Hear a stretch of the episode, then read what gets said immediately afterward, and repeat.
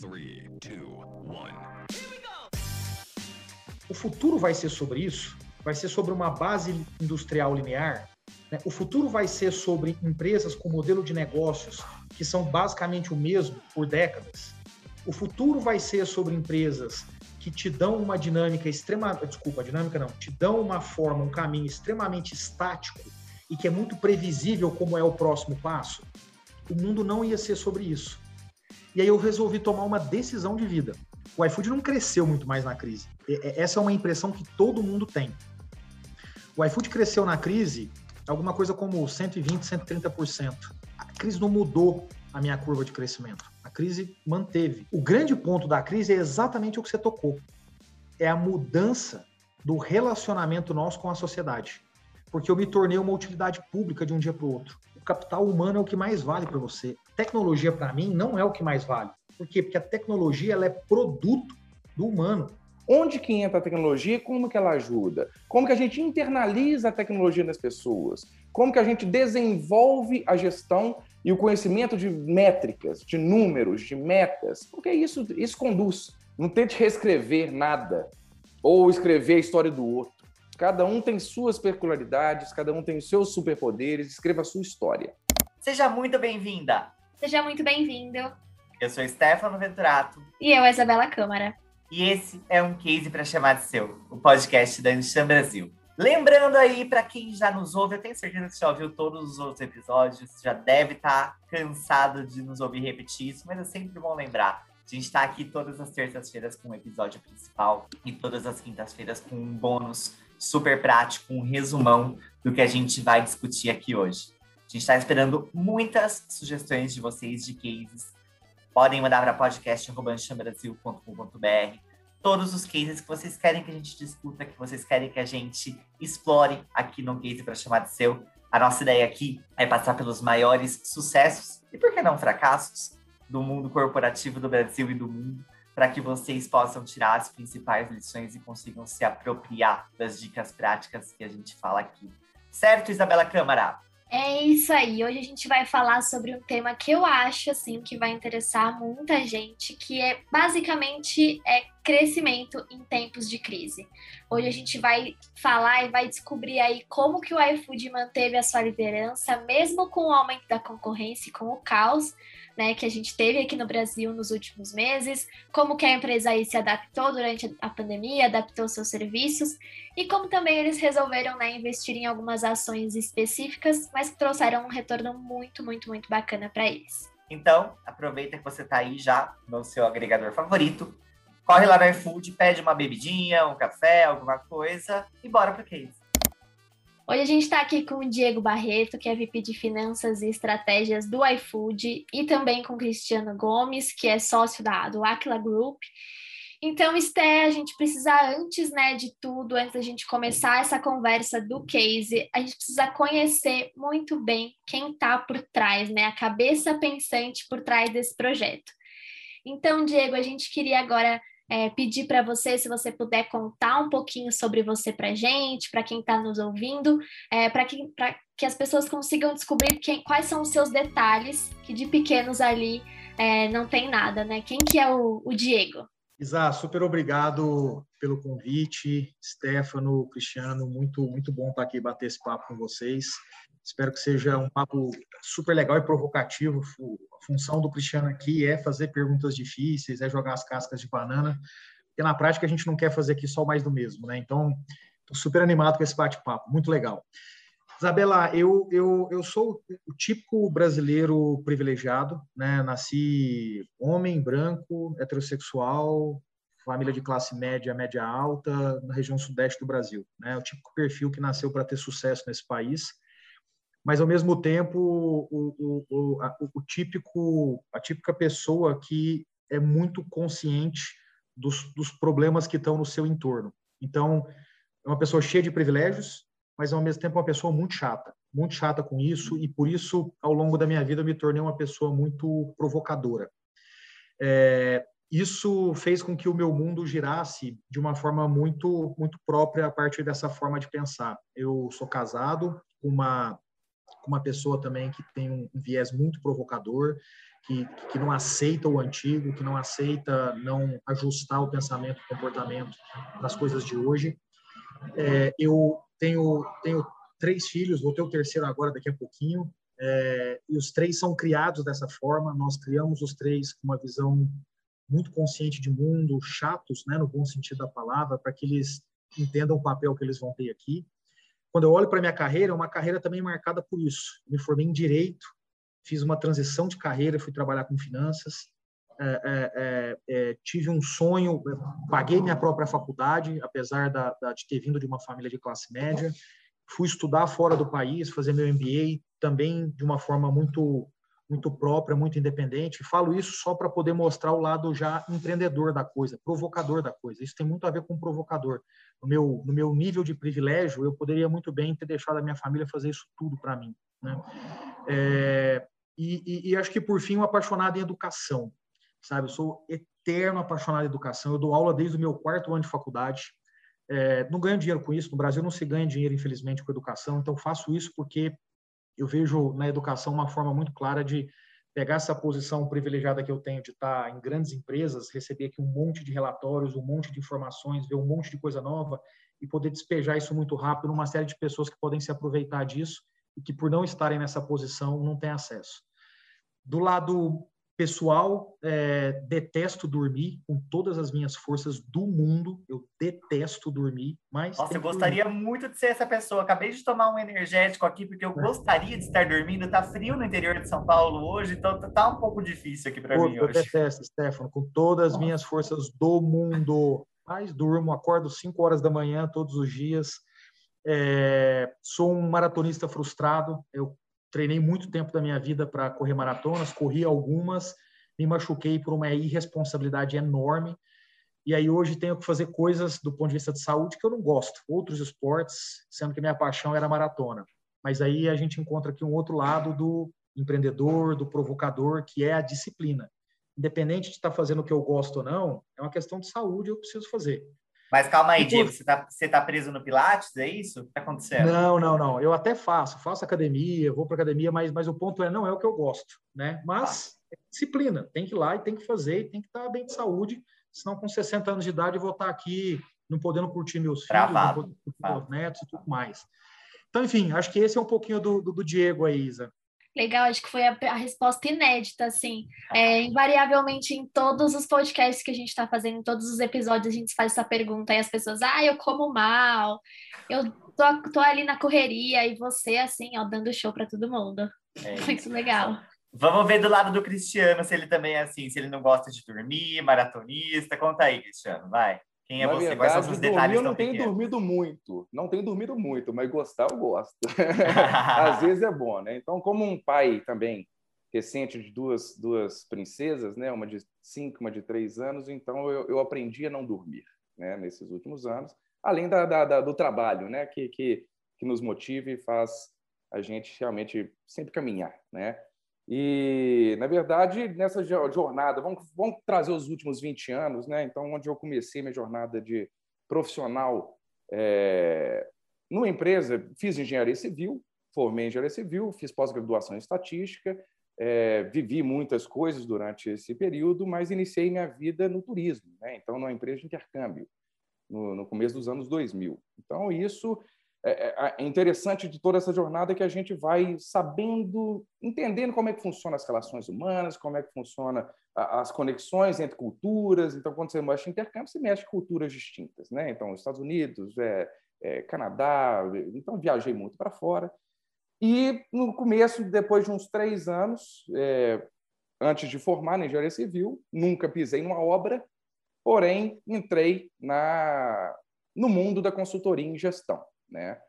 Onde, ao longo desses últimos 17 anos, fui agraciado com a possibilidade de vivenciar muitas coisas distintas, ter contato com vários tipos de pessoas, desde governo de estado, prefeito, na área pública, área privada, presidente de banco, entretenimento, então várias tecnologia, então vários frentes de trabalho, onde a gente traz algumas reflexões que algumas metodologias não precisam de de ter um mercado, uma pessoa. Então, a gente tem várias formas de lidar com a resolução de problemas, né? Então, ao longo desses últimos 17 anos, basicamente foi conhecer pessoas, lidar com pessoas e ajudar na solução de problemas. Então, ao longo dessa jornada, foi um período muito interessante, né? Onde esse ambiente que nós estamos criando agora, para mim, é o que mais me motiva, né? Então, ter contato com pessoas diferenciadas, pessoas brilhantes, que trazem conversas interessantes, insights oportunos, porque a coisa que eu acredito, e até alguns projetos que eu estou lançando ultimamente, é no poder da colaboração, né?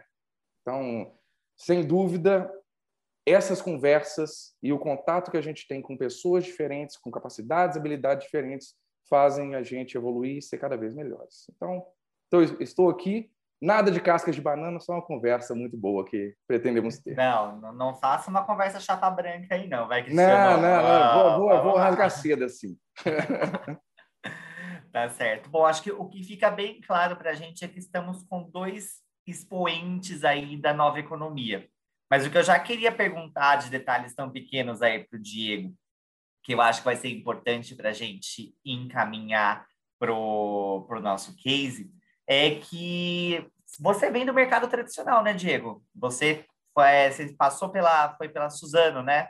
Exatamente. Antes de vir para o Grupo Movile, de onde o iFood faz parte, eu era o diretor financeiro da Suzano Papel e Celulose. E o que foi o seu estalo aí? Pô, tava na Suzano, um papel de diretoria, enfim, claramente poderia trabalhar aí por pelo menos umas 2 décadas aí na Suzano, que, enfim, é uma empresa extremamente respeitada, mas qual foi o estalo aí para ir para mercados diferentes? Tem trabalhado muito também com mentoria de startups, enfim, essa relação com empresas da nova economia. Stefano, eu sempre tive, cara, um incômodo que eu não conseguia tangibilizar ele de forma muito clara durante a minha carreira, que era, eu sempre fui o cara chato, sabe, da empresa. Sempre era o cara que fala demais, você pede demais, você questiona demais, você tem ideia demais. Eu sempre fui esse cara chato. Eu cheguei muito cedo a um cargo executivo. Aos 27 anos de idade, eu já era um diretor financeiro. O que me deu espaço, né, empresas mais tradicionais, me deu espaço a fóruns, a comitês que me permitiam então trazer muito desses questionamentos. E apesar de uma carreira boa e sólida, isso sempre foi visto como um problema, sabe? Assim, não um problema onde impactar a carreira, mas um problema ali de, menos, não precisa, agora não, no futuro, isso não é uma realidade. E aí, em 2014, eu fui fazer meu MBA no IMD na Suíça, quando eu me deparei com uma discussão super interessante, que era o processo com que o mundo, naqueles últimos anos, vinha passando, se transformando de um mundo extremamente linear para um mundo extremamente conectado, que trazia uma dinâmica muito diferente, em especial sob a ótica da pessoa física, do consumidor, enfim, etc., e que naturalmente gerava uma pressão na mudança por parte das empresas. Quando eu voltei para o Brasil, em 2015, eu comecei a ver alguns nomes que eram super novos e que chamavam muita atenção. Lá na época, 99, XP, Buscapé, iFood, Peixe Urbano, ainda muito poucos, mas que começavam a aparecer num jornal, aparecer numa matéria, aparecer numa discussão, na roda de amigos. E aquilo me chamou muito a atenção e foi quando o mundo das startups apareceu para mim, nessa curiosidade. E aí, eu liguei para algumas aceleradoras e me ofereci para trabalhar como mentor de graça, né, no meu tempo livre lá do Suzano. E fiquei encantado, Stefano. Fiquei encantado com garotos e garotas que estavam ali abdicando de uma vida numa empresa linear, num programa de trainee dado, numa carreira de sucesso que uma pessoa cheia de privilégios já teria, para poder fazer um negócio que, aos olhos de quem estava de fora, era uma modinha, era uma coisa boba, era uma revolta, era um negócio de geração mimimi e coisas do tipo. E aquilo me encantou. E aí eu tomei uma decisão ali, 1 ano e meio depois, que era o que eu vou querer para mim no futuro como profissional? Né? Então, eu poderia ficar 20 anos lá? Poderia. Uma empresa ótima, sólida, importante, interessante. Mas o futuro vai ser sobre isso? vai ser sobre uma base industrial linear? O futuro vai ser sobre empresas com modelo de negócios que são basicamente o mesmo por décadas? O futuro vai ser sobre empresas que te dão uma dinâmica extremamente... Desculpa, dinâmica não. Te dão uma forma, um caminho extremamente estático e que é muito previsível como é o próximo passo?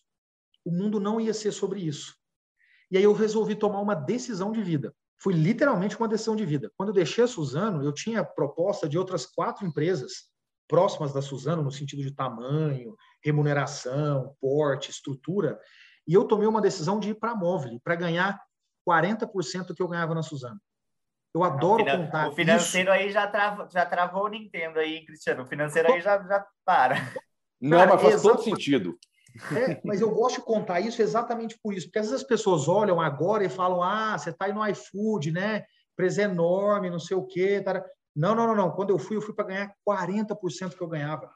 Eu tive que chegar na minha casa e ter uma conversa com a minha esposa, e por isso eu falei dela lá atrás da característica, que olhou para isso e falou, beleza, vamos ajustar as coisas aqui. Eu, minha esposa dizendo, sou a principal fonte agora de recursos em casa, e beleza, e vamos ver. E, então, a ida para esse mundo vem por uma decisão de vida. E aí, Stefano, tem um lado pessoal aqui, só para fechar, que é, para mim, ser uma pessoa moderna fala muito com o nível de relacionamento que eu vou querer ter com os meus filhos. Se eu não conseguir acompanhar a forma como se pensa, a forma como se age, a forma como se interage, a forma como se escolhe, daqui 30 anos eu vou ser só amigo. Desculpa, eu vou ser só pai dos meus filhos, eu não vou ser amigo. Porque eu não vou ter capacidade de diálogo, de compreensão. E eu não quero me tornar aquele pai que muitos de nós aqui sabemos que, apesar de amarmos os nossos pais, eles vão se tornando pessoas que dizem, não entendo, não quero, acho que você não deveria, você está fazendo a coisa errada. Eles não entendem esse fluxo que é próprio de cada nova geração.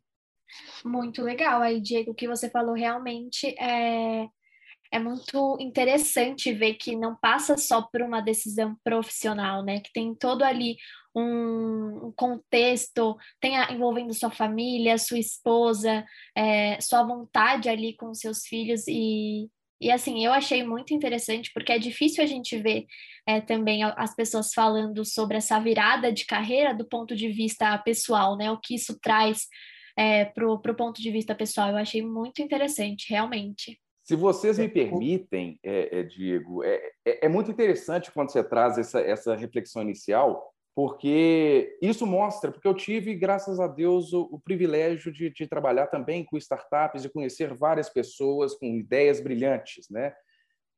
Porém, o grande ponto que eu queria até ver de você depois também, um grande ponto que eu percebo em alguns expoentes, algumas pessoas que têm essa habilidade, que eu vejo que é algo que você não tem, porque tudo que você fala, e eu vi até do seu livro, tem um propósito por trás.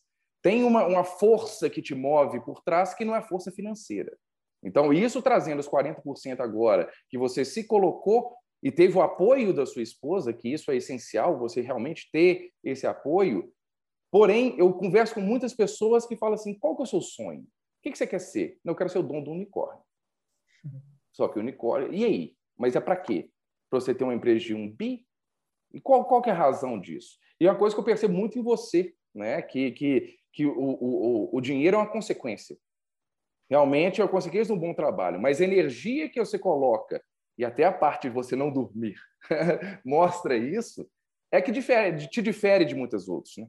Total, Cristiano, eu acredito demais nisso. Assim, o meu sonho não está ligado com dinheiro, né? É claro que dinheiro é importante, é claro que eu quero ter uma boa casa, é claro que eu quero pagar uma educação boa para meus filhos, é claro que eu quero conforto, ninguém nega isso. Mas tem duas coisas muito diferentes aqui. Tem uma coisa que é você precisa ter segurança. E aí cada um define o quanto você precisa de patrimônio para isso. Mas existe uma linha que você cruza essa necessidade de dinheiro para segurança e meramente você se torna um acumulador. Eu não quero ser um acumulador de capital, porque não tem fim acumular capital. Então, para mim, assim, as minhas decisões já há pelo menos 5, 6 anos de vida, elas são muito claras e muito evidentes do porquê que eu tomo elas, do porquê que eu busco elas. Eu aprendi a dizer não. Então, quando, do ponto de vista profissional, uma empresa me liga aqui e fala, cara, quer vir trabalhar aqui? Se não está ligado com isso, obrigado. E veja, não é, se amanhã eu estiver numa situação de necessidade, é evidente que eu vou assumir isso. É claro, é evidente, isso não é um sonho no sentido de lista, o País das Maravilhas. Mas se eu puder viver numa situação, e hoje eu tenho essa possibilidade de escolher para ir me levando para esse caminho do sonho, sem dúvida alguma, todas as minhas decisões vão ser baseadas nisso. Escrever o livro é um exemplo disso. Por que eu escrevi um livro? Eu não vou ganhar dinheiro com isso. Ninguém ganha dinheiro com livro no Brasil. Primeiro, porque o brasileiro não lê muito. Segundo, porque efetivamente a margem que fica para um autor ela é muito baixa. Então, quando você faz essa multiplicação, você não chega em lugar nenhum. O que eu quero é fazer coisas que estão me levando para esse sonho. É muito legal isso, Diego, porque a gente acaba vendo muita gente falando disso também, só que fica só no discurso, né? E ver que você coloca isso na prática mesmo é muito inspirador também. Imagino que quem está ouvindo a gente também esteja pensando isso. Mas... Elisa, deixa eu só fazer um comentário aí, desculpa eu te cortar, mas só porque já estava indo para um outro ponto. Eu acho que uma coisa que falta muito para o brasileiro é se conhecer, é ter autoconhecimento. Uhum. Então, a gente vai lá... Como é que a gente presta vestibular, pessoal?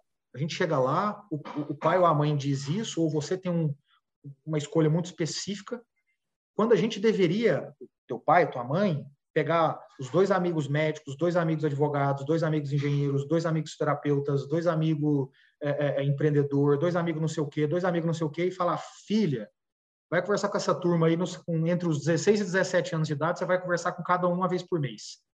Aí você chega lá no vestibular e começa a entender melhor a decisão que você toma. Você não faz isso. Como é que a gente vai trabalhar? A gente olha para os programas de trainee que estão lá na parede, né, agora, hoje, numa página, num site, num app, e fala, vamos escrever para todos, precisa arrumar um emprego. A gente não escolhe, a gente é escolhido. E veja, eu entendo você eventualmente ser escolhido, porque a gente tem necessidades. Precisa pagar a conta no final do mês, precisa sair de casa, precisa isso, precisa aquilo.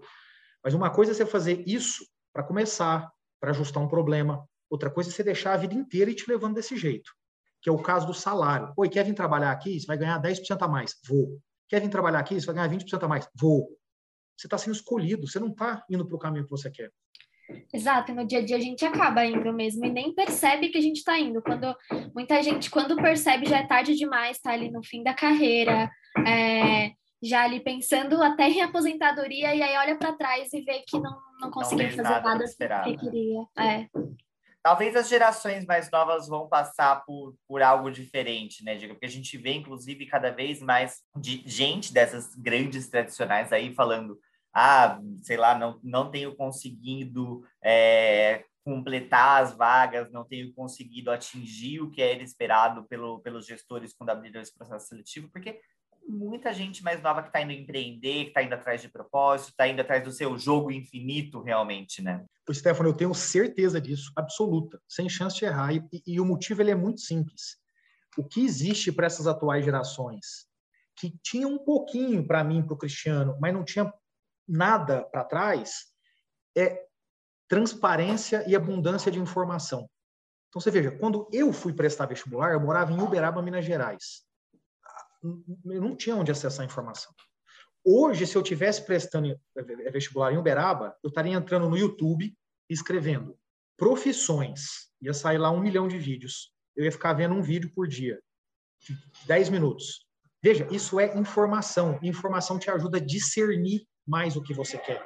Então, tudo que a gente está discutindo hoje chega para o jovem de forma muito mais fácil do que no passado. Portanto, esse jovem toma uma decisão mais bem informada. Não quer dizer que ele acerta.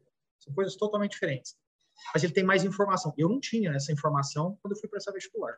E é essa pessoa física aí que vocês ouviram nessa breve descrição aí que está à frente como líder, um dos principais líderes do iFood que... E aí a gente estava até comentando antes de vocês entrarem, o iFood é um fenômeno, né, Isa? Então, bora para o case e vamos ouvir um pouco do que Diego tem feito, Cristiano aí também vai nos ajudar para provocar, para descobrir qual é a estratégia por trás do iFood. Bora então, Esté. Uma coisa aqui, eu já queria começar comentando que na contramão ali da crise, assim como muitas outras empresas, o iFood ele foi surpreendido com um aumento de demanda assim, exponencial e consequentemente também do faturamento. E hoje eu estava até vendo aqui nas minhas pesquisas que vocês fazem a entrega de 60 milhões de pedidos por mês, o que foi um número que me surpreendeu bastante, 60 milhões por mês. É assim, é um número muito bom para uma empresa que está ali também ajudando as pessoas, né? E muitos também, quando eu fui pesquisar, muita coisa do que eu imaginei foi, ok, eles cresceram porque está num período ali, né, de necessidade, de isolamento, mas aí eu fui percebendo que não foi só isso, né? Que em pouco tempo o iFood conseguiu aí ampliar suas operações, deixou ali de ser só um delivery de restaurante ali, de alimento, e também agora está atacando outros mercados também aí, né?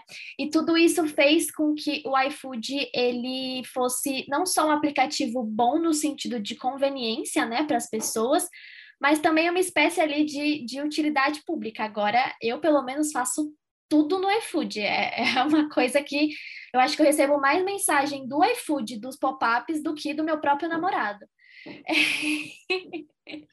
E aí, Diego, eu queria, né, perguntar aqui para você, já começando uma primeira provocação, como é que foi para vocês todo esse processo, né, essa mudança de relacionamento também, né, que o iFood acabou tendo com a sociedade? Como é que foi tudo isso para vocês aí no iFood?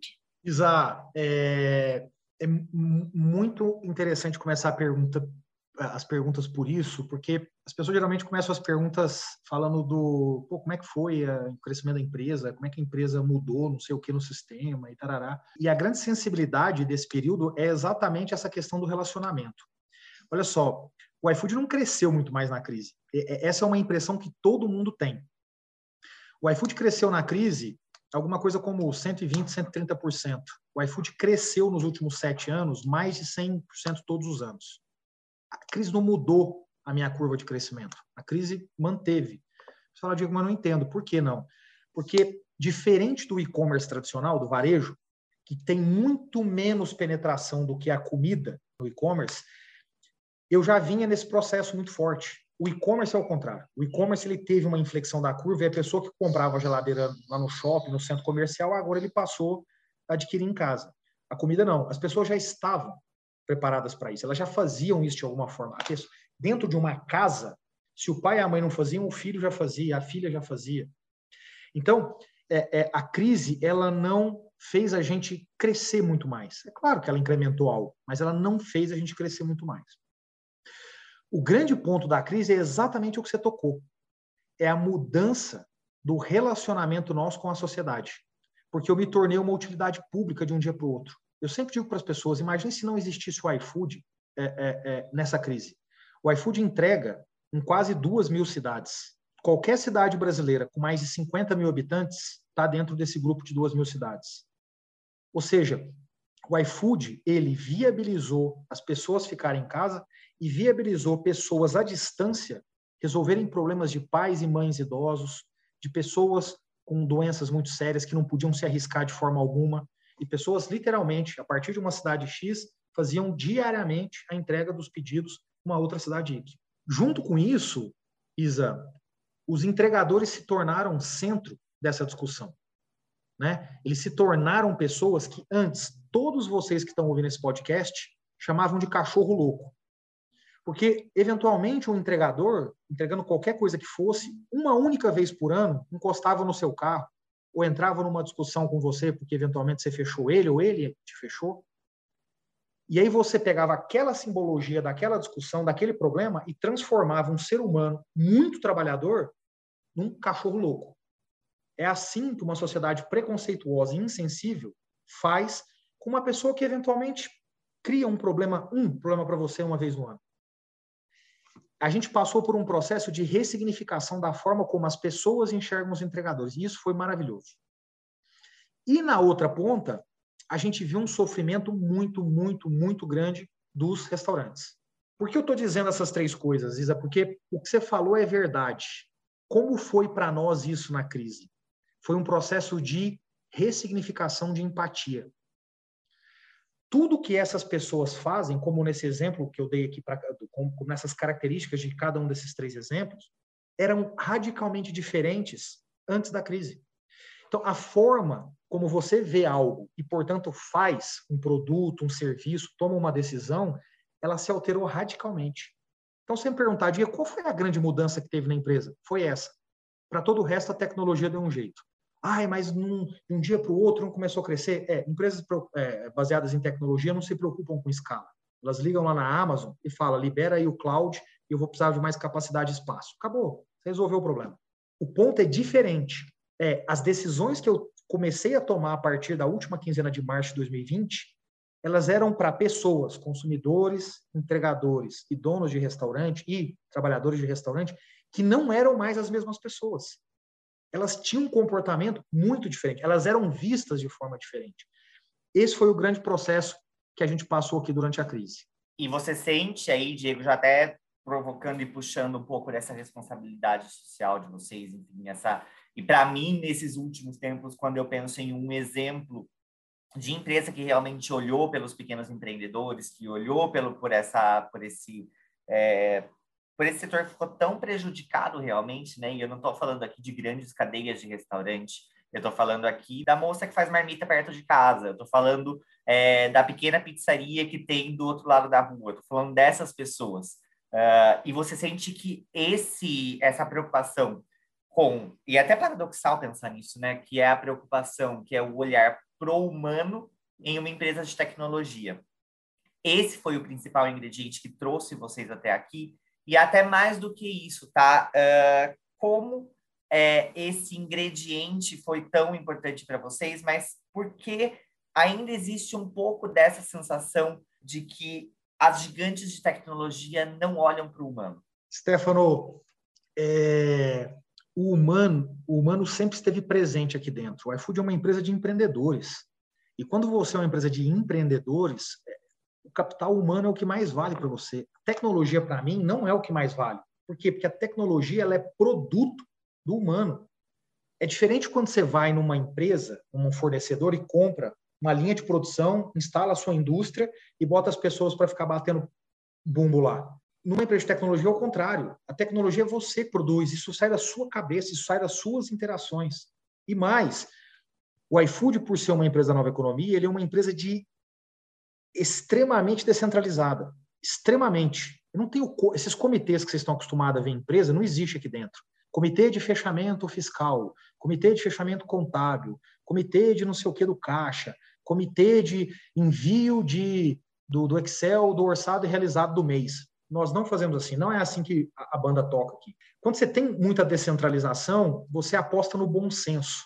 Você compra, na prática, o bom senso das pessoas. Quando você compra o bom senso das pessoas, você está comprando o humano. Portanto, essas empresas, via de regra, quando tem essas características, elas são empresas muito humanas. Aí você fala, pô, Diego, mas por que a sociedade tem dificuldade de entender? Por dois motivos. Primeiro, porque tem empresas que não são boas. São empresas que não são legais, que não tomam decisões interessantes, importantes, éticas. Então, tem naturalmente, como qualquer coisa na vida, tem aquelas que não são um bom exemplo. Mas todas as demais empresas de tecnologia, elas sofrem de um mesmo problema que sofrem empresas que criam uma nova economia. Então, volta no tempo, você vai voltar de quando você vai lembrar de quando você era um estudante lá na escola, e você estudou a Revolução Industrial. Lá na Revolução Industrial, você vai se lembrar que existia um grupo de pessoas chamados ludistas, que eram aqueles que lutavam contra as máquinas, queriam destruir as máquinas.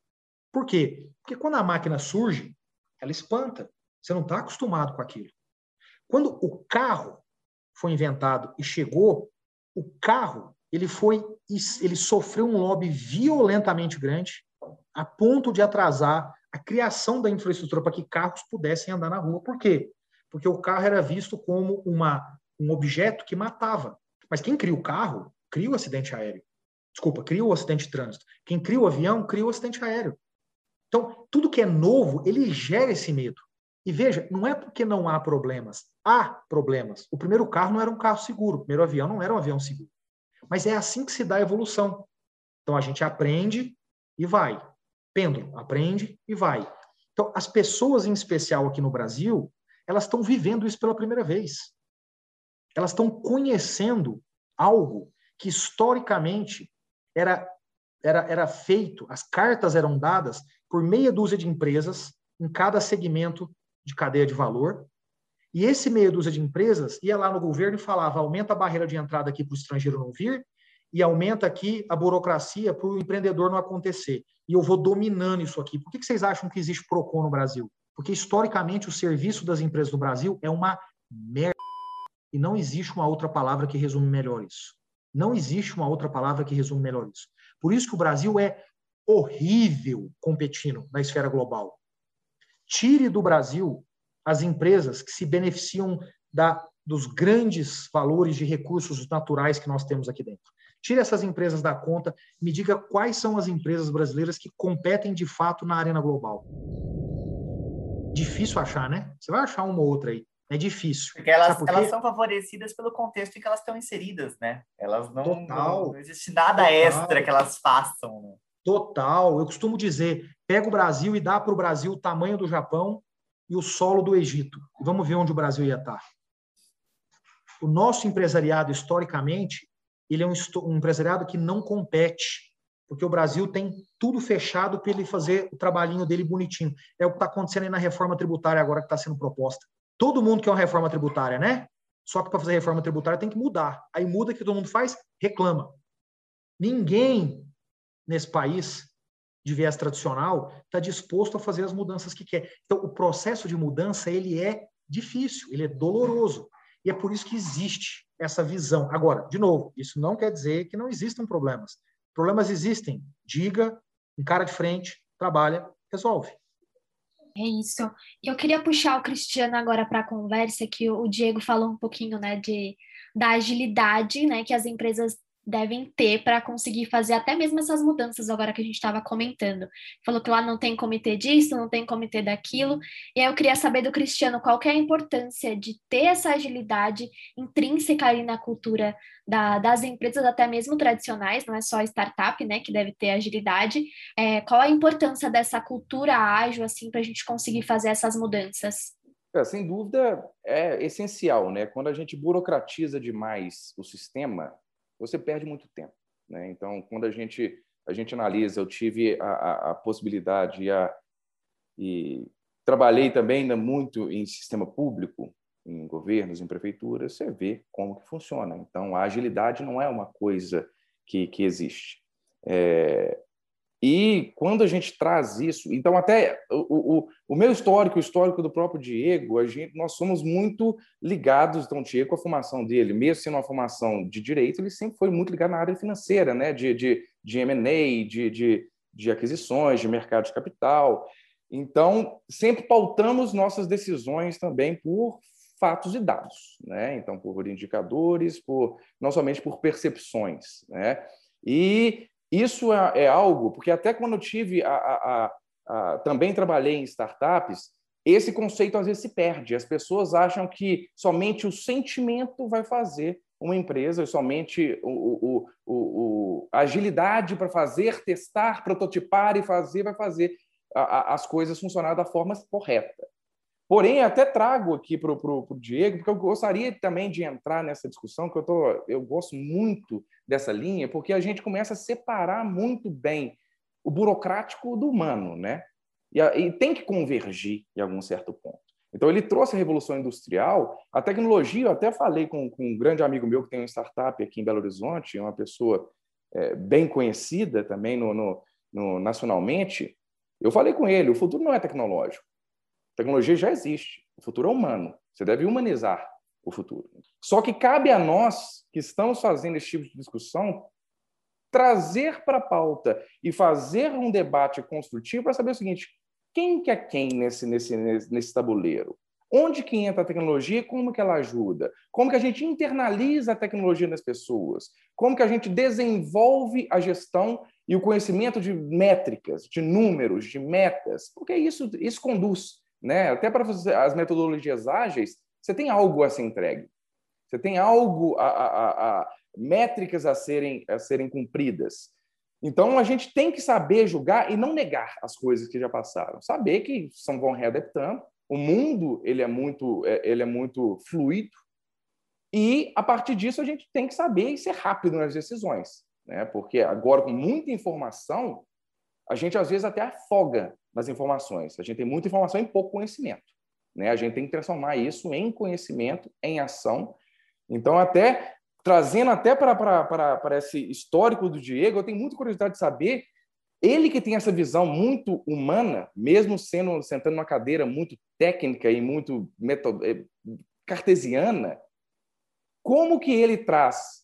Porque, realmente, esses vários comitês você acaba reunindo para marcar outras reuniões, né? Então, em vários lugares é assim. Vamos reunir para marcar qual vai ser a nossa reunião. Então, as reuniões poderiam facilmente ser um e-mail, né, Cristiano? Exatamente, exatamente. E, lógico, o contato com as pessoas é importante, né? Porque nesses contatos que você tem os insights, você tem as conversas do café. Lógico, o Diego até trouxe numa conversa que eu vi dele, um negócio muito interessante, que, às vezes, essa conversa do café também não é perfeita, porque, às vezes, você vai trazer uma pessoa que é importante para essa discussão, só que a pessoa já foi embora. Só que aí a gente entra num debate que é o seguinte, tá bom, vamos marcar tudo online agora, igual um Zoom, ou um Meet, ou um Teams aqui. Porém, as pessoas, para o Diego é muito bom que não dorme, mas as pessoas estão trabalhando 20 horas por dia. E qual que é o impacto isso no humano também? Então, cabe a gente avaliar como que essa aceleração da vida está impactando no humano também, né? Sensacional. Mas todo, lógico, a gente tem que acompanhar por números, a gente tem que saber o que pode estar acontecendo. Eu até, antes de passar a bola para o Diego, aí, porque essa era uma provocação que eu estava anotado aqui para fazer, eu queria até adicionar mais um ingrediente, e inclusive aí a pergunta é para você também, viu, Cristiano? Você não vai fugir dessa, não, mas a gente está com dois expoentes aqui que vêm dessa cadeira cartesiana, exatamente como você bem colocou aí. A cadeira cartesiana, muitas vezes, e talvez quem está nos ouvindo esteja passando por esse desafio, é uma cadeira que pode se posicionar, e aqui me perdoem já o juízo de valor, mas talvez estou sentindo um pouco isso agora no desafio novo, sendo um dos líderes aí da área de inovação da Anshan, mas é uma cadeira que pode se posicionar em grandes empresas como um anticorpo da inovação. Porque inovação não dá dinheiro na última linha de cara, inovação, estratégia nova, mercado novo, enfim. Nunca é, né, normalmente, um investimento que vai dar retorno no curto prazo. Só que estou aqui com duas pessoas que estão levando essa conversa para um caminho completamente diferente e que são dessas posições. Então, já coloca isso aí na resposta também, Diego e Cristiano, quero muito te ouvir sobre isso também. Stefano, sabe o que eu acho? Eu acho o seguinte, as pessoas no Brasil, no mundo corporativo, elas, via de regra, não têm um espírito e um comportamento empreendedor. Elas têm um espírito e um comportamento de empregado. Portanto, quando eu tenho esse espírito e eu sento numa cadeira financeira, qual é a motivação que eu tenho para não ser cartesiano? Nenhuma. Motivação é zero. Sabe por quê? Porque tudo que não funcionar, vão me apontar o dedo e vão dizer, por que você não falou isso? Por que você não pediu essa análise? Por que você não pediu mais 10 números? Por que não sei o quê? Por que não sei o que mais? Então, o problema é que os incentivos eles estão errados, radicalmente errados. Então, todas as vezes, nas empresas que eu passei, pré-móvel, que se admitir algo para se testar, para se entender rapidamente, sem ter que passar por esse ritual que nós criamos ao longo da história, as pessoas viam isso como agressivo. E, para mim, isso é o sinônimo de burrice. Agressivo não é fazer as coisas com pouca informação. Não é fazer as coisas, do ponto de vista financeiro, sem ter um business case, sem ter um cálculo de TIR, de VPL.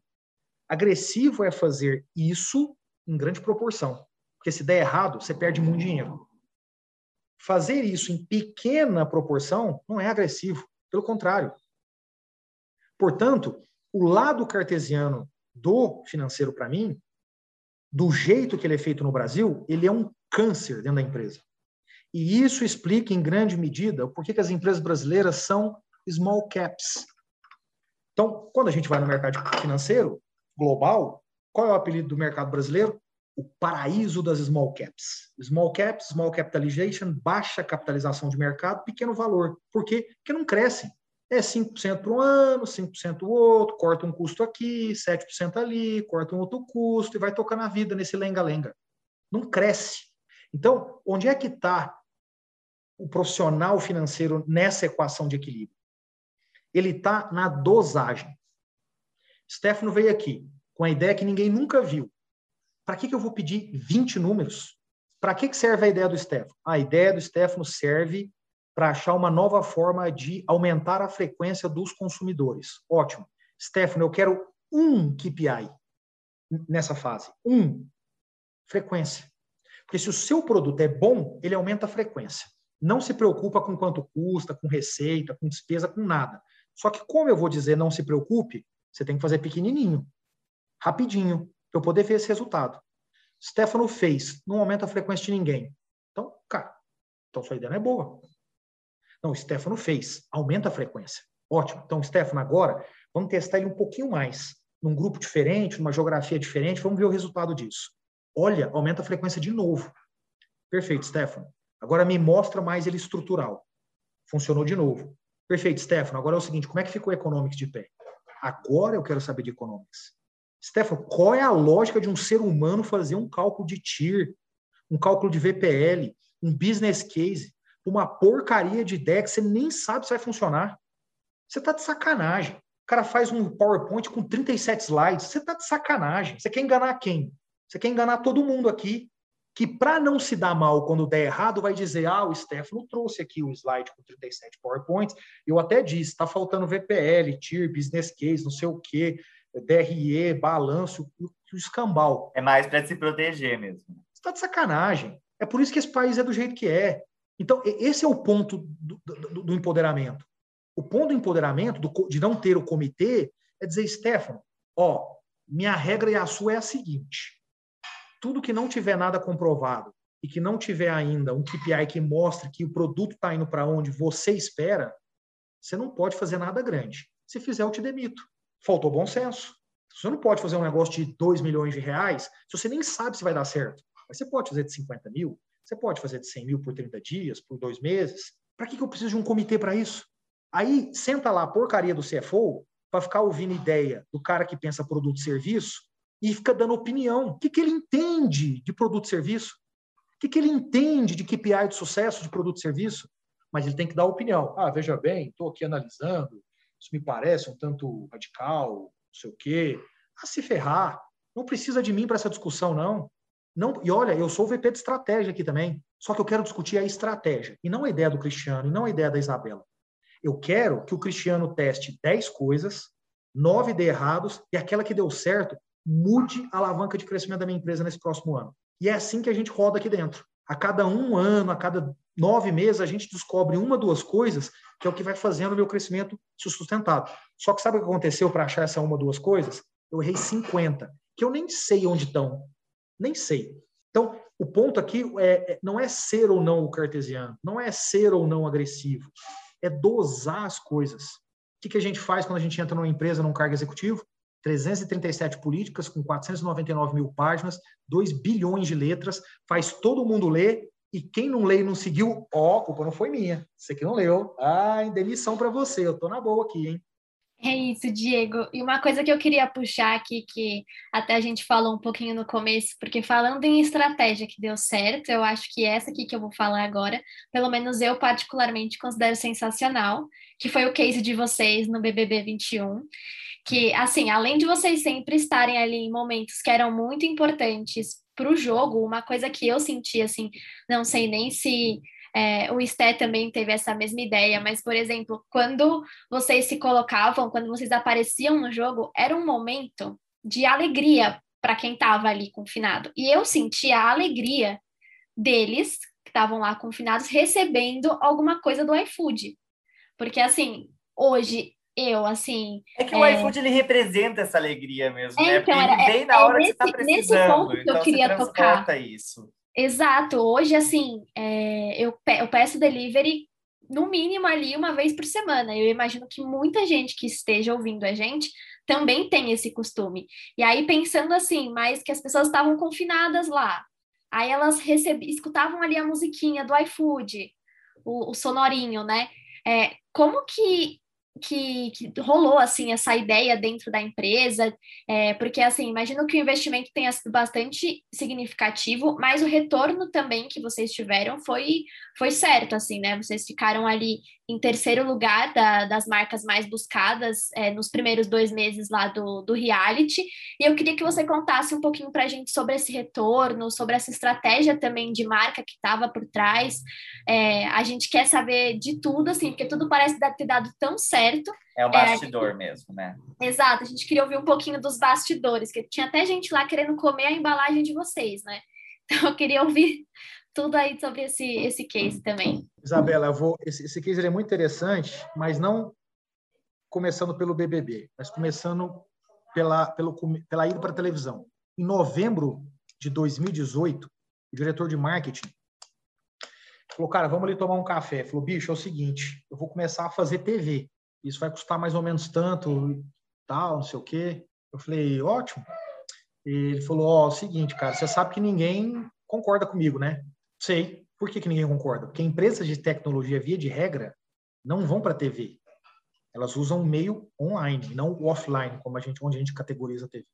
E aí, ele fez um movimento naquela época que ninguém fazia. Se você lembrar lá em 2018, quem que estava na TV?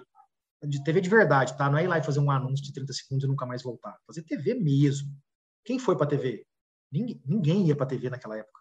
De empresas online, nativas. E aí ele foi lá, fez a mesma coisa. Fez lá seus testezinhos, voltou e falou, bicho, tem área aqui. Tem área, tem espaço. Bora. E aí começamos a fazer. Assinamos, em 2019, um dos maiores contratos da Globo como um todo. E fomos fazer o negócio. Os 3 primeiros meses foram uma dos resultados. Mas, Diego, você ficou bravo, triste, incomodado? Cara, ninguém fazia esse negócio. Como assim? Você quer que o cara entregue resultado em 3 meses? Aí vem aqui um outro conceito que para nós é muito importante dentro do iFood, na nova economia é muito importante, que é transparência. O que as pessoas fazem geralmente com branding? Elas vêm na TV e mandam no WhatsApp. Ai, que lindo! Claro, tudo é lindo. Você contrata uma agência, os melhores profissionais, o melhor estúdio. É claro que vai sair um negócio lindo. A gente não faz isso. A gente fala, e aí, como é que tá indo? Não adianta eu ficar te elogiando nisso. É tipo a Isabela ir lá, tomar um monte de anabolizante, ficar com o corpo todo sarado e eu falar, ai, que lindo. Mas a sua saúde está horrível. Não adianta eu falar que tá lindo para isso. Não é assim que funciona. Transparência. Filipão, como é que tá indo aí? Ah, tá indo assim, tá ruim ainda e tal. Pô, e aí, como é que tá indo? Ah, estamos tentando aqui e tal, não sei o quê. Disso, ele foi para dentro da Globo e falou, cara, não está funcionando. E a Globo abriu, então, um espaço para a gente montar o que até então não existia na Globo, que é uma mesa de performance, que é uma mesa interna em que as pessoas operam isso tudo e mostram efetivamente o retorno. Historicamente, mostrar retorno de TV era sempre uma caixa preta. E nós trabalhamos junto com a Globo, montando essa mesa de performance. Por quê? Porque senão a gente não ia continuar, apesar de ter assinado um contrato daquele tamanho. E aí a gente monta essa mesa de performance e consegue começar a enxergar os resultados melhores e, portanto, otimizá-los até um nível que ele fica muito bom. E dali para frente, começa um processo de transformação, eu vou me permitir dizer isso aqui. Na TV brasileira, muita gente não notou isso, mas eu vou mostrar os símbolos, vocês vão lembrar disso, por causa dessa iniciativa. Então, vamos começar. Pela primeira vez na história, a Rede Globo faz uma novela em que a personagem principal ela é uma marca, ela trabalha a marca o tempo todo. Então, para quem se lembra, Juliana Paes foi a personagem que fazia... Ela fazia uma personagem de uma boleira que vendia pelo iFood, a novela toda. Pela primeira vez na história, a Globo coloca um narrador de futebol fazendo propaganda. Então, se vocês se lembrarem, até pouco tempo atrás... Um narrador de futebol não fazia propaganda. Hoje o futebol entra no intervalo e ele fala do cupom do iFood. Pela primeira vez na história, durante um jogo, a Globo faz um merchandising ao vivo. Não sei se lembra, se para quem gosta de futebol aqui, vai se lembrar que em vários jogos de 2019, o Cartoloco ele aparece no meio do jogo com o cupom. E aí o câmera pega e aquilo vira um cupom instantâneo durante o jogo. Então, o que eu estou querendo dizer aqui, Isabela, de novo, para poder reforçar a importância da descentralização, da ausência do comitê, do teste pequeno, da transparência, para as coisas chegarem em um lugar grande. Então, por que que hoje eu tenho uma entrada diferenciada no BBB? Não foi porque eu cheguei lá e coloquei dinheiro, porque eu construí essa jornada com a Globo ao longo do tempo. Só por isso. Por que que os resultados, então, são bons resultados, como você mesmo mencionou? Porque isso me permite, portanto, gerar muita ideia e ter receptividade por parte da Globo nas ideias, assim como ela também gera muitas ideias e traz para mim. Então, de novo, eu poderia vir aqui e falar, não, somos extremamente inteligentes e criativos, somos a melhor empresa do mundo nessas coisas. Nenhuma. A gente começou, foi ruim no começo, aprendemos, mexemos 10 vezes as coisas e achamos a fórmula certa. E dali para frente a gente se tornou um dos maiores anunciantes desde 2019 da Rede Globo. E o interessante até, né, Diego, que isso acabou até abrindo a estratégia para outras empresas, inclusive não brasileiras, né? Sei que TikTok tem feito algumas ações na própria Globo e eu tenho certeza que isso é uma derivação aí de todo esse processo aí. Vocês andaram para que outros pudessem correr. Total, e é assim que funciona. Esse é o jogo de subir a régua para o país. Eu não quero fazer isso só para mim, por isso que eu falo isso aqui tudo na boa.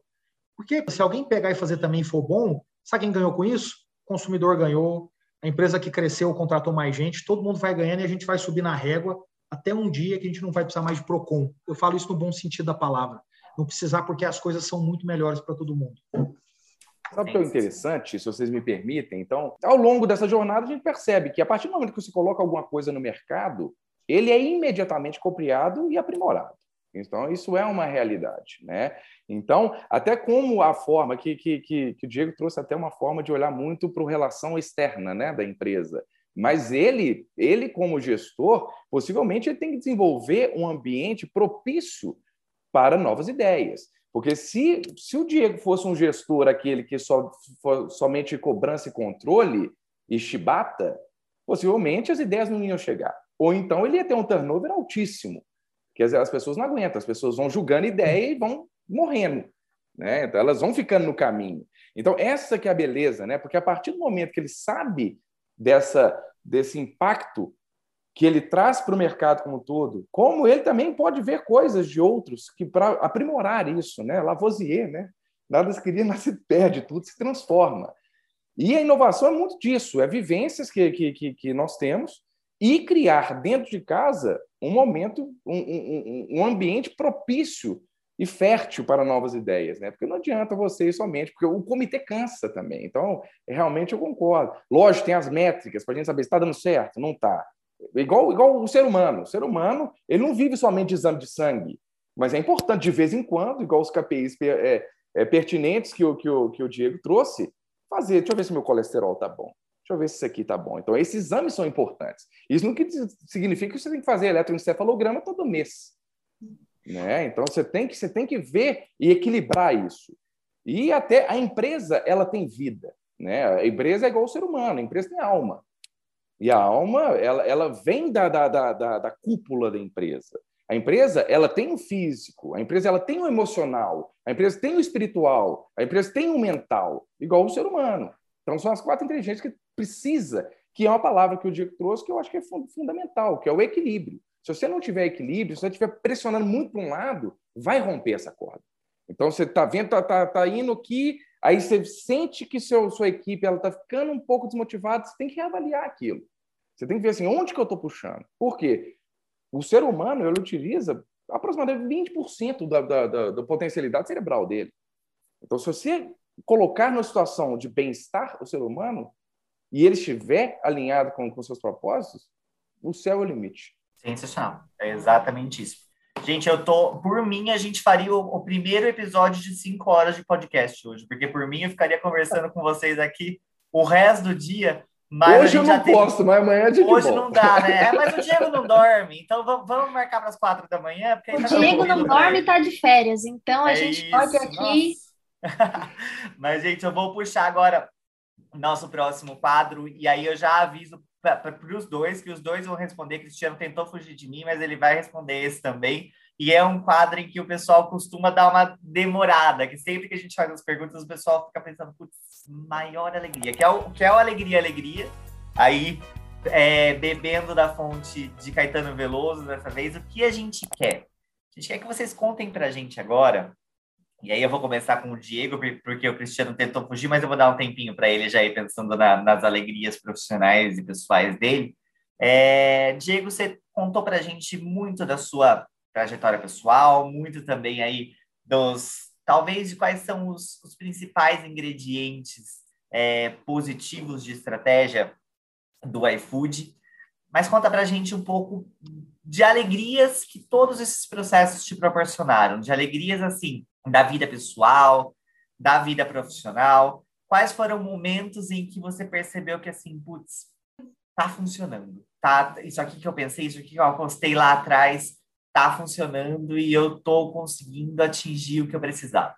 Pô, Stefano, eu tenho vários, assim. Primeiro, eu sou um cara muito otimista, né? Assim, eu tenho dificuldade de ver as coisas pelo ângulo errado, pelo ângulo negativo, né? Acho que errado não é a palavra certa, negativo. Eu tenho muita dificuldade, porque para mim essa lógica da aprendizagem constante, ela é muito clara para mim, né? Então, puta, assim, você me fala alguns momentos de alegria, eu tenho uns 200 para te contar, porque eu sinto alegria com alguma facilidade. Eu vou te falar alguns aqui. Acho que meu primeiro, assim, um momento meu de alegria, assim, enorme, na família ainda cedo, eram dois, né? Um ia todos os sábados para a fazenda com meu avô e eu passava ali o sábado inteiro com ele, né? Era um negócio mágico, era só eu e ele, todo sábado, era um negócio mágico, assim, dá até vontade de chorar aqui. E o outro eram as viagens com meu pai, né? Meu pai sempre gostou muito de pôr o carro na rodovia e viajar para resolver as coisas. São dois momentos violentamente alegres e hoje eu faço isso com meus filhos, né? Então hoje, por exemplo, semana passada eu peguei o carro 7h, cheguei em Uberaba 13h com meu filho, deixei ele lá e voltei na quarta às 5h. Então fiz uma viagem de 10 horas para não ficar nem 15 horas em Uberaba direito, né?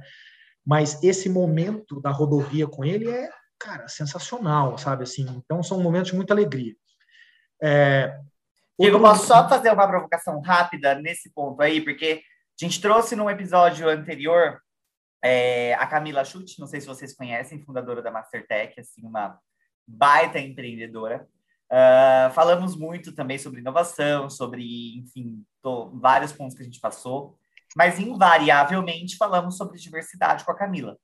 E ela falou que, assim, todo mundo pergunta para ela, em palestras, como você consegue balancear a vida pessoal com a vida profissional, essa coisa assim. E ela já viu perguntarem para muitas mães também como balancear a vida pessoal com a vida profissional, que ninguém pergunta para homens isso. Então, eu vou romper essa regra. Vou te perguntar agora, Diego, como você balanceia aí, faz o balanço entre a vida pessoal, de cuidar dos filhos, de ser pai, com a vida profissional? Porque a gente vê que você puxa muito essa parte de família aí, mas você está aí à frente da estratégia de um dos principais players do Brasil hoje em tecnologia. Então, conta para a gente um pouco desse balanço. Estou rompendo a regra aqui, estou perguntando para um homem hétero, branco, essa pergunta clássica que fazem para todas as mulheres. Ô, Stefano, eu vou começar dizendo, primeiro, a minha vida é equilibrada, né? Então, eu atingi esse equilíbrio. A pergunta como, a resposta é muito fácil, a execução que é difícil. Priorização, você tem que saber o que você quer da vida.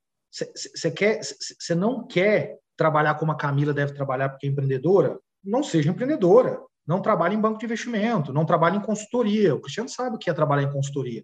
É bem mais difícil nesse sentido. Então, o que eu quero dizer no final volta para aquele ponto lá do começo, que é a gente se acostumou a ser escolhido e não a escolher no Brasil, que é um país de pouca oportunidade. Eu faço as minhas escolhas. Então, eu escolho as coisas que eu quero. Escolho, em especial, as que eu não quero. Então, vou dar um exemplo simplista. A maioria das pessoas que eu conheço, elas sentam na frente da TV, ligam a Netflix e vê 6 episódios seguidos do seriado que elas estão vendo. Se depender de mim, eu vejo 1. É minha prioridade. Minha prioridade não é assistir o Netflix. E aí eu vou usar esse tempo para outras coisas. As pessoas não fazem esse raciocínio. Então, por que eu acordo 5h? Porque isso me permite fazer uma série de coisas que eu não consigo fazer se eu acordar às 8 ou às 9. Prioridades. Quer dizer que você tem que acordar? Não. Quer dizer que você escolhe a sua prioridade. Só que aí você não reclama da consequência da priorização que você faz. E se você não faz priorizações, ou seja, se você não fala não para um monte de coisa, então você não pode reclamar. Você tomou a decisão de não priorizar. Então, quem leva o filho na escola aqui? Eu. Quem que lava a louça no final de semana? Eu. Priorização. Então, eu sento com a minha esposa, defino as minhas e as prioridades dela. É isso. Cara, seguindo aqui, eu acho que outro momento de muita felicidade é quando meu pai fala uma frase que me deixa super feliz. Ele fala assim, vocês chegaram num lugar mais longe do que eu. Por que que eu fico feliz? Porque o meu pai abriu mão de várias coisas na vida dele e automaticamente, né, abriu da minha mãe também. Temos que lembrar que meu pai e minha mãe se casaram numa sociedade machista em que a mulher era uma seguidora do homem, né? Então, infelizmente, esse era o contexto da época. Então, ela abriu também mão de uma série de coisas. Só que eles nunca deixaram de dar para a gente as condições para que a gente não abrisse a mão para o que a gente não quisesse. Então, quando ele fala isso, na prática, o que eu sinto uma felicidade muito grande, porque eu não estou me vendo ou minhas duas irmãs chegando em um lugar legal para nós individualmente. Mas é ele vendo o payback, o retorno do investimento que ele fez lá atrás dele, sabe? Isso, para mim, é muito legal. Me dá uma felicidade, assim, brutal, bizarra. Outra coisa que me deixa muito feliz, cara, é dar aula. Assim, você não sabe como é, eu me sinto, tipo, realizado estando numa sala de aula. Mas num nível bizarro. Bizarro, assim, eu gosto demais. Outra coisa é minha esposa, ter achado ela, assim, eu volto àquele ponto de ser escolhido e não escolher, né? A relação que eu tenho com a minha esposa é de duas pessoas que um escolhe o outro. E a gente deixa muito claro um para o outro que o dia que não fizer mais sentido, a gente deixa de escolher. Então, é uma relação em que existe uma pressão, no bom sentido da palavra, de você ter que ser bom. Bom como pessoa, bom como marido, bom como pai, bom como amigo, bom como isso, bom como aquilo. E não é que a gente não tenha uma série de problemas, a gente tem uma série de problemas. Mas é uma relação muito gostosa nesse sentido, sabe? Então, esse é um outro momento quando eu olho para trás. E acho que o último aqui, Stefano, agora, assim, você não sabe como eu sou um cara feliz por trabalhar numa empresa que não me coloca focinheira. Isso é muito bom. Então, eu venho aqui, eu falo o que eu quero. Eu uso as palavras que eu quero. Eu falo da forma despojada que eu sou. Eu uso os substantivos e adjetivos que eu uso no meu dia a dia. Isso é tão gostoso. Você não tem, eu não sei o quanto vocês vivem isso. Isso é bom pra c****. Eu posso falar bom pra c****. E não é, eu não tenho que ser engomadinho e falar só palavras bonitinhas, não sei o quê. Eu sou quem eu sou. Isso é animal. Isso não, assim, e aí isso me torna, me gera essa felicidade constantemente. Porque quando eu tenho que falar que um determinado comportamento é uma merda pro Brasil, eu falo, isso é uma merda pro Brasil. Porque não existe uma palavra que define melhor aquilo que eu estou querendo dizer. Sabe, o fato de poder passar por um processo seletivo contratando pessoas sem ter que seguir um padrãozinho, porque eu posso efetivamente colocar aquilo que eu acredito para achar as melhores pessoas, é sensacional, não tem uma focinheira. O fato de eu escolher, assim como os meus gestores, quem vai ganhar stock option na empresa e não ter que ir para um comitê que fica lá um bando de bobo e boba querendo dizer se a pessoa deve ganhar ou não e mal conhece a pessoa, mal trabalha no dia a dia com a pessoa, isso é animal. Então, essa ausência de focinheira, isso é muito legal na minha vida, no dia a dia. É muito legal. Headline do episódio de hoje é Fora Comitês. Acho que é isso aí que a galera vai colocar aí no título do episódio de hoje. E Diego, são essas ausências assim, de focinheiras que te deixam, né, ter os resultados que vocês têm hoje, né, não adianta. Você falou aí das alegrias em relação a poder contratar as pessoas que você acredita, poder falar ali o que você fala no seu dia a dia, mas são essas focinheiras também que permitem vocês alcançarem os resultados que vocês alcançam hoje, né? Total. Isabela, é um negócio tão básico, assim, todo mundo fala isso para todo mundo desde sempre. E seja quem você é. Quando você é quem você é, você dá o seu melhor. Você não sei o quê. Você é propósito, sonho. Só que você vai para dentro da empresa e não faz essa porcaria. Tipo, é bizarro como as pessoas são, como as pessoas são mentirosas. Então, elas vão para o público e falam, não, porque nós, tal, e vamos dar às pessoas, você pode ser quem você é, e não sei o quê. E chega lá dentro, você cria um monte de amarra. É mentira. E eu vivi isso minha vida inteira.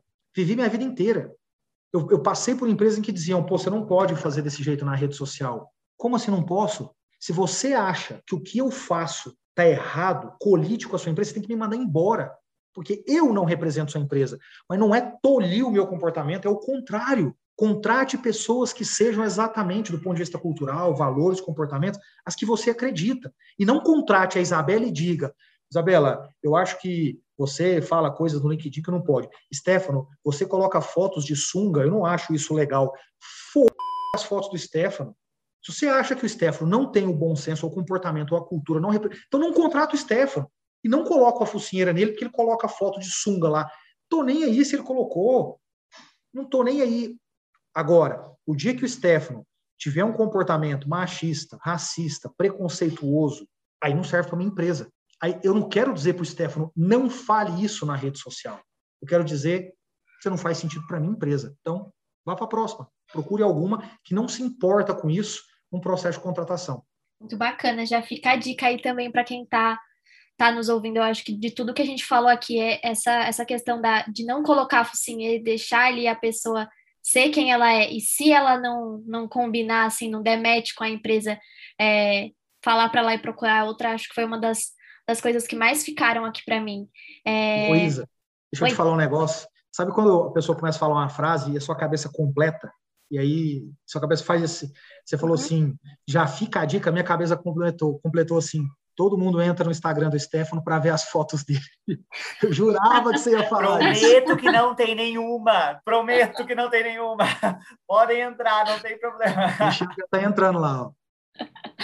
Ai, ai. É, boa. Vai, ó. Agora é você, Cristiano. Você não vai escapar, não. Te demos bastante tempo para pensar aí. Contra as suas alegrias agora. Alegrias profissionais, pessoais. Pessoais, sem dúvida nenhuma. Quando a gente traz o fator família, realmente eu sou muito grato por tudo que eu tenho, né? Então, pelos meus irmãos, pelos meus pais, então, pelo tudo que foi construído, que me dado também a possibilidade de chegar onde eu cheguei, onde eu ainda tenho que chegar, né? Então, realmente, sou muito grato por tudo. Então, minhas filhas, então, eu vivo por elas, então, faço as coisas por elas também. Então, elas mudaram muito mais a minha percepção de mundo em relação a vida, né? E quando a gente vai para o profissional é uma série de alegrias também, né? Então, igual o Diego traz, então, são muitas batalhas, né? Então, eu, na vida de consultor, nesses últimos 17 anos, eu sempre fui encarado como um corpo estranho.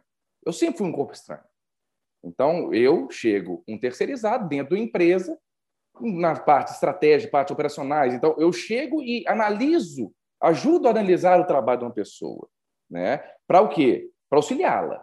Então, a minha maior gratidão, minha maior alegria é que, ao longo de toda essa jornada, eu fui criando relações próximas com as pessoas. Então, mesmo eu sendo um corpo estranho, que naturalmente tende a ser expelido pelo sistema, igual um corpo humano mesmo, você acaba sendo reconhecido a partir de algumas atitudes como uma pessoa que não está lá para prejudicar, né? Então, isso me traz muita alegria e eu vou levando nessa minha jornada pessoas que passaram como colegas de trabalho e que continuam. Por quê? Fazem sentido a continuidade. Igual esse papo aqui, faz sentido para mim estar aqui. Faz sentido render depois um assunto com vocês, porque houve uma empatia, houve um assunto legal, são pessoas diferentes, né? Trazendo situações diferentes que um pode auxiliar o outro. Porque eu me vejo como um ser em evolução, né? Eu não tenho a pretensão de achar que, na verdade, eu tenho certeza que eu não sei absolutamente nada. Então, por isso que é beleza. Quando eu vejo vocês falando, vejo o Diego falando, a pessoa de empresas falando, pô, não, isso é legal. Por quê? Todo mundo colabora com alguma coisa. E quando as pessoas... Esse negócio da focinheira é muito interessante, né? Porque o Diego é um privilegiado também. Ele é um privilegiado, porque o sistema não funciona dessa forma. Por quê? O sistema atualmente ele é feito para tolir as pessoas. Então, as pessoas não têm como. Porém, tem que... Aí eu trago o equilíbrio de novo. Não é somente deixar as pessoas livres, porque as pessoas precisam. Nossos filhos precisam de educação. Nossos filhos precisam de orientação. Nossos filhos precisam saber o que é o certo, o que a gente acha que não é o certo, e explicar por que não achamos. E não somente deixar a porteira aberta, crie. Não é assim. Tem método por trás, né? Tem inteligência por trás, tem vivência por trás. Porque, às vezes, uma pessoa que traz uma reflexão ou uma ideia, às vezes não vivenciou uma coisa que o Diego vivenciou. Assim, não, veja bem, isso aqui é excelente a sua ideia, porém tem isso, isso, isso. O que você acha disso? Então, você criar esse ambiente propício é o que eu vejo que é uma saída interessante e que é a forma mais apropriada. Então, por esse pensamento que eu tenho, por isso eu trago de novo as alegrias. Eu fui, ao longo de toda a jornada, estruturando e criando relações sólidas, relações verdadeiras, e não aquelas relações de mentira. Estou falando que só são amigos, não, mas são profissionais que respeitam você e não estão utilizando o seu potencial para atingir algo para benefício próprio somente. Então, você cria, você é lembrado. Então, isso que é a beleza, né? Então, isso me traz muita alegria. E isso me permite expandir, pensar em novos carros, novos projetos, pensar em novas soluções, ter algo que faça sentido e trazer pessoas para perto de mim para me ajudar a construir tudo que a gente pretende construir. Muito legal, Cristiano. E Diego também, adorei o que você falou antes. E agora, seguindo um pouquinho aqui com o nosso podcast, agora eu sempre brinco que é a hora da verdade. É a hora que a gente fala assim... Ok, nem tudo é lindo, que é o não era amor, era cilada. E aí agora eu falo pro Diego, principalmente, hora da verdade. O iFood, você falou aí que o iFood crescia 100% em cada ano, tem aí hoje 60 milhões de pedidos por mês, é um case de sucesso no BBB, estão aí na busca, como a gente já tinha comentado há pouco, de ser uma empresa ali socialmente e ambientalmente também responsável.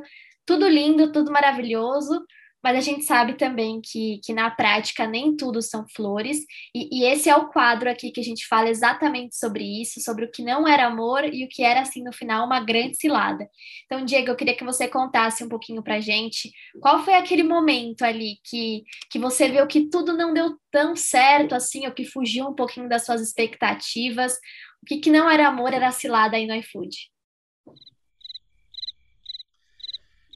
Ainda não sei. A primeira vez que demoram para responder não era amor, era cilada. Geralmente isso acontece na alegria. Foi a hora que o Learn Fest deu mais certo aí, Diego. Que eu sei porque a parte bonita do Learn Fest é eu aprender, mas teve um erro antes para aprender, vai? Não, assim, não. Eu acho que antes do iFood eu consigo ter um monte aqui para contar, mas no iFood, assim, não é que a gente não tenha problemas, não é que a gente não passe por situações difíceis, não é que a gente não toma um monte de decisão errada, não é um monte, assim, mas eu acho que nada que soe, assim, não era amor, era cilada. Eu acho que eu tenho algo melhor para contar, voltando alguns anos no tempo, para a minha velha economia. Em 2010, eu recebi um telefonema e com um projeto maravilhoso. Cara, você vai vir para cá, essa empresa fatura 1 bi, tem um modelo de negócios e está no Brasil. A gente quer que essa empresa cresça 10 vezes, vá para 20, 30 países no mundo, tem um novo modelo de negócios. E aí eu fui para lá. Fui para lá e vi isso acontecer. Foi uma das melhores experiências profissionais que eu tive na minha vida. Foi onde eu conheci o Aquila pela primeira vez, by the way. Estou conhecendo o Cristiano aqui, mas o Aquila... Aliás, desde lá eu trago o Aquila para sempre, até que no iFood o Aquila também tá. E aí, eu tive uma experiência violentamente interessante. Aos 27 anos de idade, virei um diretor financeiro nessa empresa, viajando o mundo inteiro, fazendo operações super complexas, super interessantes.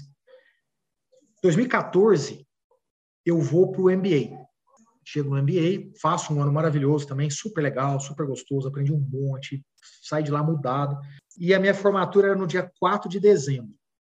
No dia 4 de dezembro eu voltava para o Brasil. Dia 18 de novembro, eu estava fazendo minha última viagem internacional pelo MBA, eu estava em Londres, peguei um táxi do aeroporto até Heathrow, do hotel até Heathrow, que é o aeroporto de Londres.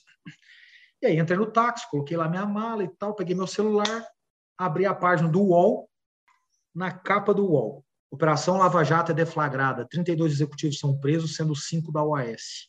Eu tava na OAS. Cara, isso foi bem foda. Assim, de uma hora para outra, assim, você não consegue falar com ninguém, você liga para as pessoas não te atendem para você entender o que está acontecendo. De uma hora para outra, você recebe mensagens como eu recebi da minha irmã, dizendo, cara, você está envolvido nisso? E eu super entendo, a minha irmã está no direito de perguntar, o irmão dela não é um anjo, estou longe de ser isso. E aí, você está envolvido em alguma coisa? Amigos questionando também a tua integridade, as pessoas querendo sair da empresa, se eu ligasse para você e falasse, ô Isa, vem trabalhar aqui, você viria? Nem ferrando, você viria. Então, se você me perguntar assim, o que era amor, era cilada, foi uma das experiências profissionais mais animais, talvez a mais animal de todas, superando a do iFood, que eu tive na minha vida. Nós saímos de 1 bi para 10 bi em 4 anos, de Brasil para 23 países do mundo, deixamos de ser uma empresa de engenharia para ser uma empresa de investimento, ganhamos uma concessão do aeroporto de Guarulhos, metrô do Rio de Janeiro, rodovia Raposo Tavares, eu posso citar aqui um monte. E de um dia para o outro, tudo faz assim, ó, desmorona. Posso aproveitar então e já perguntar uma coisa aí, que hoje eu tô bom para fazer as perguntas provocadoras aí, mas você é um desiludido do mercado tradicional, talvez? Eu sou desiludido das empresas tradicionais, não do mercado tradicional. Eu sou um desiludido com as empresas que não entendem que as coisas mudam, assim como eu sou desiludido com pessoas que não entendem que as coisas mudam. Então, é a mesma coisa que alguém chegar para mim e falar assim, ah, cara, assim, eu não entendo essa coisa aí das mulheres ficarem pedindo para vai lá trabalhar e chega onde o homem chegou. Eu sou desiludido de pessoas assim. Isso não quer dizer que eu desisto delas. Mas me dá uma desilusão. Fala, cara, peraí, você não entendeu ainda o que está acontecendo no mundo? Você não entendeu ainda essa discussão? Não é possível.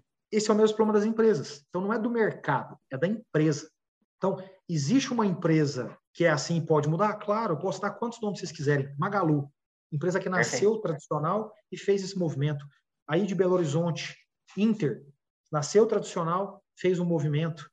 DASA, nasceu como um laboratório tradicional, fez um movimento. BTG Pactual, nasceu como um banco tradicional e faz constantemente movimentos. Eu posso dar mais outras empresas. O problema está onde? Está no acionista, que ao não compreender a mudança, ele não define a estrutura para baixo para fazer aquela mudança também.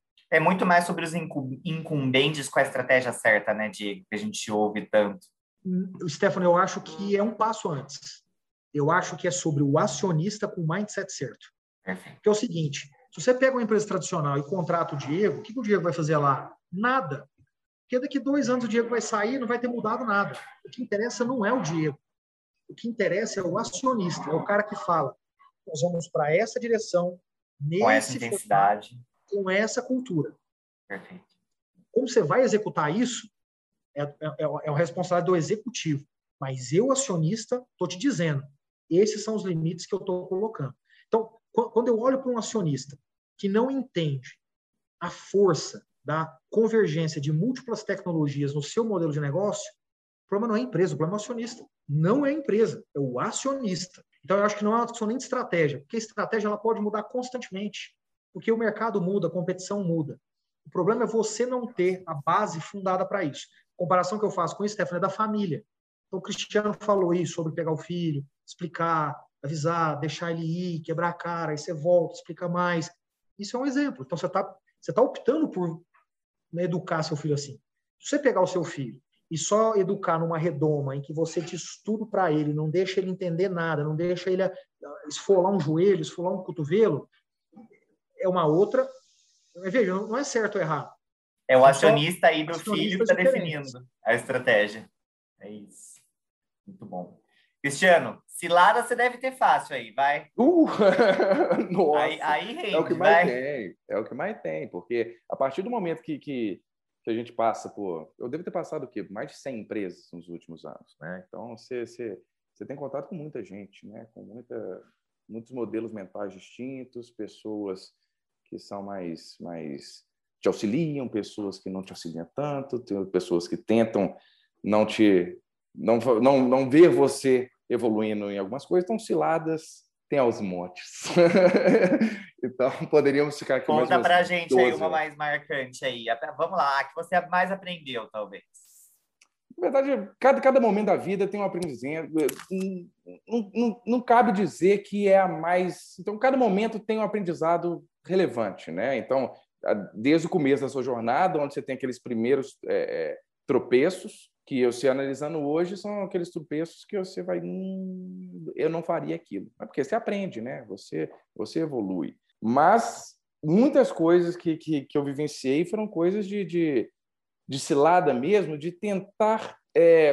como que eu vou falar? Né? Tentar viver algo que não é possível de ser feito naquele momento. Então, não pensar muito nas pessoas e pensar muito nos resultados por si.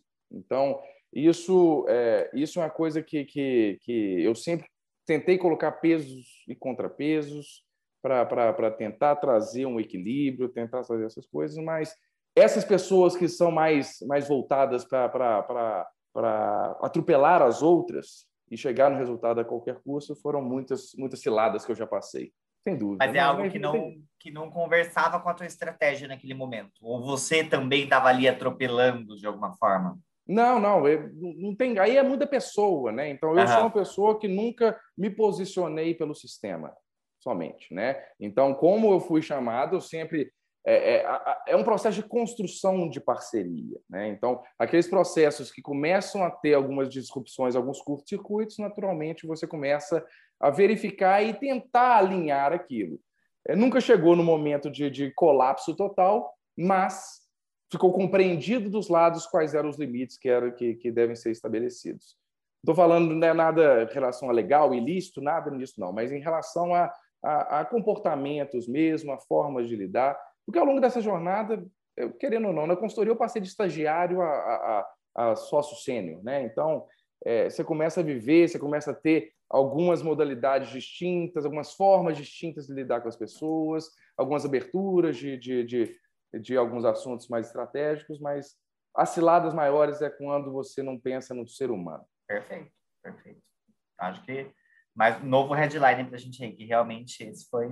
É isso mesmo. Então é isso, temos um case, temos um episódio. Pessoal, quero muito agradecer, tanto eu quanto a gente quer muito agradecer pelo tempo que vocês nos trouxeram aí para o case de hoje. É sempre um aprendizado muito grande, e acho que hoje foi mais do que, inclusive a gente superou um pouco as expectativas. Eu estava com uma expectativa muito alta, já conheço o Diego de outras interações aí em eventos da Nisham, e sei que é sempre uma aula, e aí agora também com o Cristiano junto, a gente conseguiu construir uma dupla muito boa aí, e aí aberto aí para vocês darem os últimos recados, os últimos puxões de orelha na galera aí.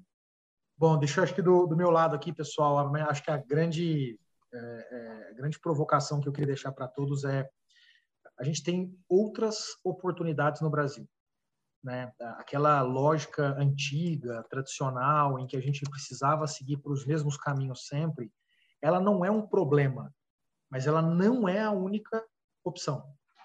Então, eu queria deixar uma provocação muito grande, que é: escolham, não se deixem ser escolhidos. Tem muita gente interessante para estar perto. Eu digo para todo mundo: passarinho que voa com morcego acorda de cabeça para baixo. Voem com a tribo de vocês, escolham as pessoas, as empresas, os ecossistemas que vocês querem estar dentro. Ninguém é melhor que o outro nessa opção. São só opções diferentes. Isa, Stefano, Cristiano, super obrigado. A Isa e o Stefano sabem, eu sou fã da Nisham aí, estou há muito tempo já fazendo um monte de coisa legal com vocês em várias pelo Brasil. Cristiano, a gente não se conhecia antes aqui, mas sou um parceiro eterno do Aquila. Em todas as empresas que eu passei, desde 2010, o Aquila foi para todas comigo. Sou um fã da cultura, das pessoas. Parabéns, cara, e continue subindo essa régua aí da gestão no Brasil. É isso aí, muito obrigado. Queria agradecer a Nisham pelo convite, Stefano, Isa, obrigado por tudo, Diego. Obrigado pela aula. Aqui realmente é muito isso que é satisfatório, né? Você participar de momentos como esse e que onde você consegue ter alguns insights para continuar a sua jornada, né? Então, trazendo um pouco do gancho do que o Diego trouxe, não tente reescrever nada ou escrever a história do outro. Cada um tem suas peculiaridades, cada um tem os seus superpoderes, escreva a sua história, né? Então, a partir de vivências que você vai passando na sua jornada, Você consegue internalizar alguma coisa e saber adaptar aquilo para você. E não somente Ctrl+C, Ctrl+V, deixa eu fazer aqui, deu certo para ele, vai dar certo para mim. Porque, na verdade, cada um tem sua caminhada e juntos, a gente, num ambiente mais colaborativo, um ambiente do bem, a gente vai construindo um mundo melhor. E assim como o Diego já trouxe, né, que está na minha lista aqui, Nova Economia. Né, Diego? Então, nós temos que ler e entender um pouco desses insights que eu acho que são fundamentais para o próximo passo. É isso aí, gente. Muito obrigada. É muito legal eu ver, assim, é uma empresa que faz parte da minha vida trazer tantos insights legais e saber que eles estão tentando aí atender todo mundo, assim, da melhor forma, não só eu como consumidora final, mas toda aí a cadeia. Muito, muito, muito bacana. É isso. Obrigado demais aí pelas aulas. Já tá virando clichê eu falar que a gente tem uma aula a cada mês para chamar de seu, mas não tem como não dizer que a gente teve uma aula hoje, né, Isa? É isso aí, Sté. Esse foi um dos episódios que eu mais fiquei inspirada. Como eu comentei antes, é muito legal ver uma empresa que faz parte da minha vida, né, fazer essas coisas tão bacanas e ter uma liderança aí tão, tão, tão inspiradora como o Diego. Não, realmente, tanto o Diego quanto o Cristiano trouxeram lições que a gente pode aplicar e pode trazer para a nossa vida, mesmo não estando muitas vezes numa empresa da tecnologia, uma empresa da nova economia como o iFood, mas a gente consegue aplicar as reflexões em qualquer uma das nossas realidades. E essa é realmente a nossa intenção aqui no Case para Chamar de Seu. Você consiga aplicar as dicas que os nossos cases trazem, seja em qualquer realidade que você estiver. A nossa intenção é que você consiga levar à prática para dentro de casa, ouvindo esses super cases. E relembrando aqui, estamos sempre por aqui no seu agregador, às terças-feiras com o episódio completo, e às quintas-feiras com o episódio bônus, que é um resumão prático de tudo que a gente discutiu por aqui. Não esqueçam de dar o follow aqui no nosso podcast, no seu agregador favorito, o agregador que você está ouvindo nesse momento, para vocês acompanharem todos os nossos episódios. E lógico, compartilhem aí com quem vocês acham que pode aprender, que pode entender um pouco mais e aplicar as dicas tanto do Diego quanto do Cristiano no dia a dia da empresa. Acompanhem todos os nossos outros conteúdos no site anchan.com.br. E é lá no nosso site também que você pode se associar, ser aí uma das associadas de um dos maiores ecossistemas aí do país. E você também pode seguir a gente nas redes sociais, é só buscar por Nisham Brasil em todas elas, no Instagram, no Facebook, LinkedIn e Twitter. E vocês também que nos ouviram até aqui, a gente quer escutar também a opinião de vocês. Mande sua sugestão, sua dúvida ou até sua reclamação para podcast@nichambrasil.com.br. Eu sou a Isabela Câmara. Eu sou Stefano Venturato. E a gente se encontra no próximo Case. Tchau! Tchau, tchau! Esse episódio foi idealizado pela Nisham Brasil, com Guilherme Domingues na edição e captação, Vinícius Roque, Victoria Ferrari, Nicole Dias e Herbert Barlow na produção. E vai ter, assim, um monte de frase para ele usar no final, naquela vinhetinha final, porque a gente já tá falando aqui um monte de